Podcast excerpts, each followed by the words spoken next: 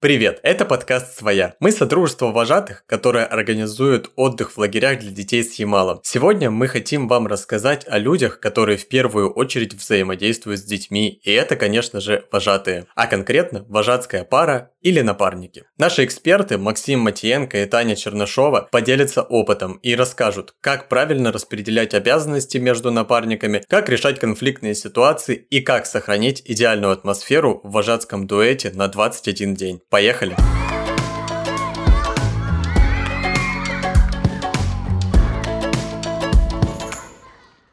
чего складывается качественное напарничество? Тут про подготовку перед сменой. Сюда включаем методичку, школу вожатых, свой опыт. Все это нам понадобится для того, чтобы составить свою план-сетку с напарником на всю смену для работы с детками. Не стоит забывать и про работу внутри пары, и что самое главное, с самим собой, потому что не всегда вы с напарником можете иметь одинаковые взгляды на жизнь, на интересы, работу и тому подобное. Важно быть готовым к тому, что вы сможете не найти одни и те же точки соприкосновения. И это совершенно нормально. Поэтому, пожалуйста, Будьте готовы побороться с самим собой для того, чтобы правильно, круто и классно построить свое напарничество с человеком. Мне кажется, в первую очередь из-за понимания вообще, что рядом с тобой работает человек, что у этого человека есть потребности, что у этого человека есть свои качества, что у этого человека есть свои желания, и, в общем-то, соблюдение своих желаний и желаний человека, с которым ты работаешь, э, гармония между этими желаниями и взаимопонимание — вот что сделает из вашей пары супер качественное напарничество. Вам не обязательно дружиться с этим человеком, но найти баланс между тем, что вы хотите друг от друга, что вы хотите от детей и что вы хотите сами от себя, вот это самое главное. Звучит довольно общо, просто спрашивайте, просто разговаривайте и не стесняйтесь своих желаний, не стесняйтесь э, спрашивать друг у друга. И я думаю, что в этом плане все у вас хорошо получится. Как лучше распределять обязанности между напарниками? Тут нужно сделать две вещи. Первое — это спросить у напарника, что он любит делать, что у него получается делать легко и что приносит ему удовольствие, что ему не нравится делать и что он категорически не хочет и у него не получается сделать. Вторая вещь — расскажи о себе. Те же вопросы. Что любишь делать ты? Что получается делать у тебя легко и приносит тебе удовольствие, что не нравится делать и что вообще не получается у тебя сделать. Это совершенно нормально, поэтому и есть у тебя напарник, который сможет, скорее всего, взять какие-то обязанности на себя, которые у тебя не получаются. Ты, в свою очередь, делаешь то же самое ему. Да, здесь нужно просто договориться. Вообще есть какое-то базовое распределение, да, дисциплине и о мальчиках, которые за нее ответственны, и о девочках, и обо всем таком атмосферном, что есть в отряде. Ну и все остальное как-то пополам делится. Э, я имею в виду игры, упражнения и так далее. Конечно, этот ответ тоже правильный, но он как будто бы не вписывается в нормы новой этики. Поэтому и за тем, и за другим может следить мальчик, и затем за другим может следить девочка. Просто спрашивайте, кто чем хочет заняться сегодня, кто от чего устал, кому интересно что. Я думаю, что, опять же, взаимопонимание, оно только добавит вам и вашей паре каких-то приятных эмоций и приятных моментов, которые вы вместе переживете. Какие ты знаешь фишки, чтобы лучше узнать напарника и создавать вашу особенную атмосферу? Можно, как в детстве, сделать анкетку для друзей. Как я это когда-то делала, и уже сразу есть какая-то смешинка, ваш прикол, поэтому это круто и почему-то весело и интересно. Если из реального и что-то на взрослом, то это простые разговоры на разные темы. Да, говори не только о работе, не о детях, не о команде управления, а о том, что у тебя очень много дел и задач. Узнавай Узнавайте друг друга каждый день, каждый час, каждую минуту. Вы с напарником на 21 день становитесь друг для друга лучшими друзьями. Не всегда это, конечно, бывает, но все же. Поэтому лучше сразу же на берегу сказать свои «нет» на особые темы и спросить о его нет, чтобы не было каких-либо неловкостей и недопониманий в течение смены. Это очень сильно поможет вашему напарничеству. Если мы говорим про атмосферу, то я всегда покупаю перед встречей что-нибудь особенное в подарок. Это может быть какая-то вкусняшка, мемная штука или просто очень милый подарочек, который принесет приятные эмоции в первые же минуты вашей встречи. Фактически это те же фишки, которые делают из вас лучших друзей, либо фишки, которые сделают из вас хорошую пару в отношениях. Просто слышать и слушать, что говорит э, твой напарник. Иногда это могут быть какие-то желания в проброс сказанные, типа вот бы сегодня сходить в русалку, либо не ходить в русалку, а получить оттуда хот-дог. Русалка — это магазин возле лагеря, в котором работала своя в 21 и в 22 году.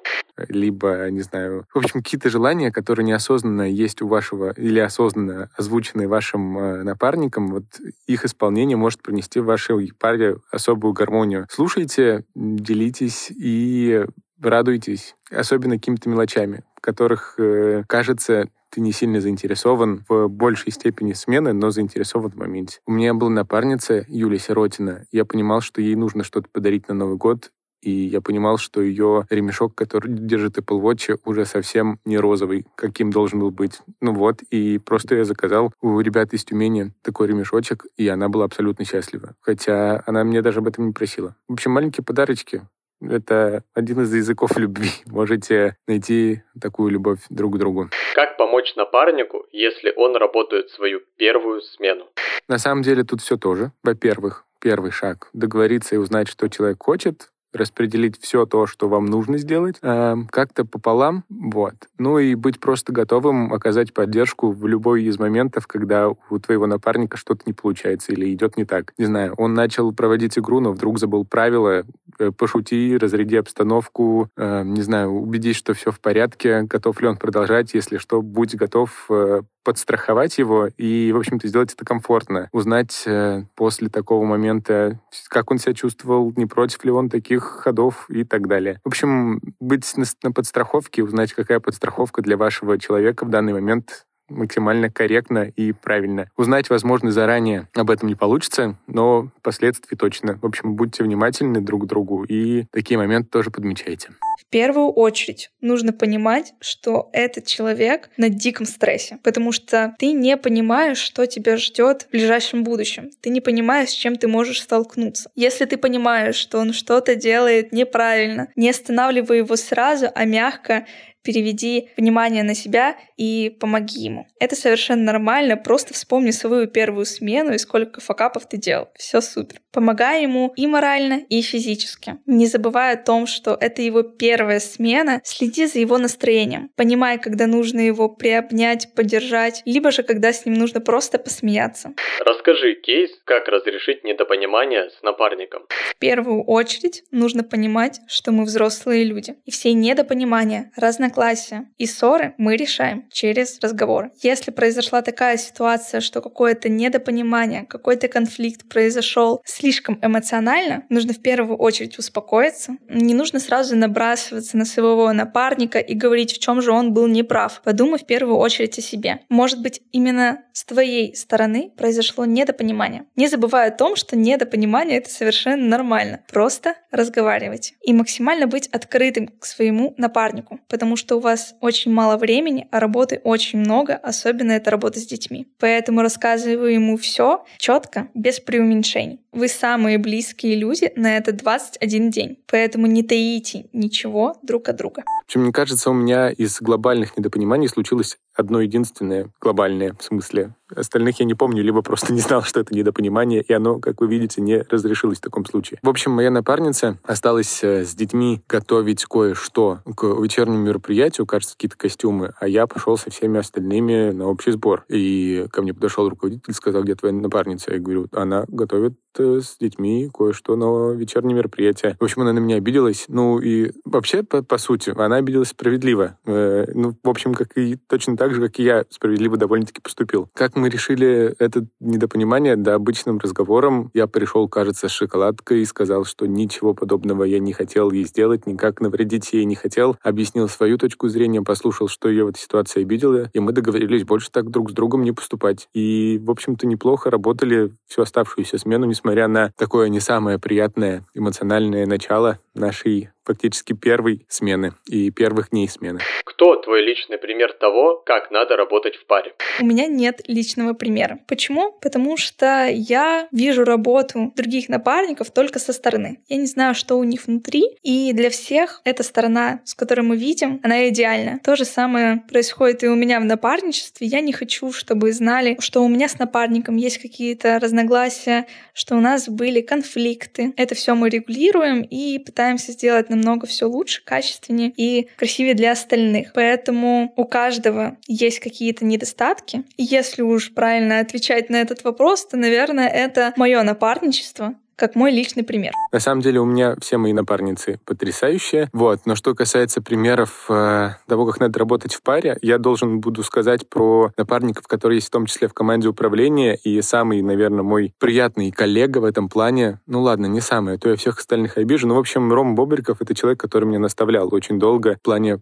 аниматорства. Это был очень приятный опыт, когда он просто брал меня под свое крыло и рассказывал, о чем надо думать, о чем думать не надо, о том вообще, что должно случаться, чего быть не должно. И это человек, с которым первое время я работал в команде управления и был счастлив, потому что все было максимально комфортно, приятно, с юмором и вот с той долей напарничества, вернее, с той долей наставничества, которая мне была нужна. Было потрясающе. Рома — это вот мой пример того, как надо работать в паре, потому что он был моим наставником долгое время, да до сих пор во многих аспектах я слушаю его как наставника исключительно. Вот. Но я надеюсь, что в некоторых моментах мы с ним выступаем друг с другом наравне, и это человек, который готов слушать, готов помогать, делать это корректно и с юмором.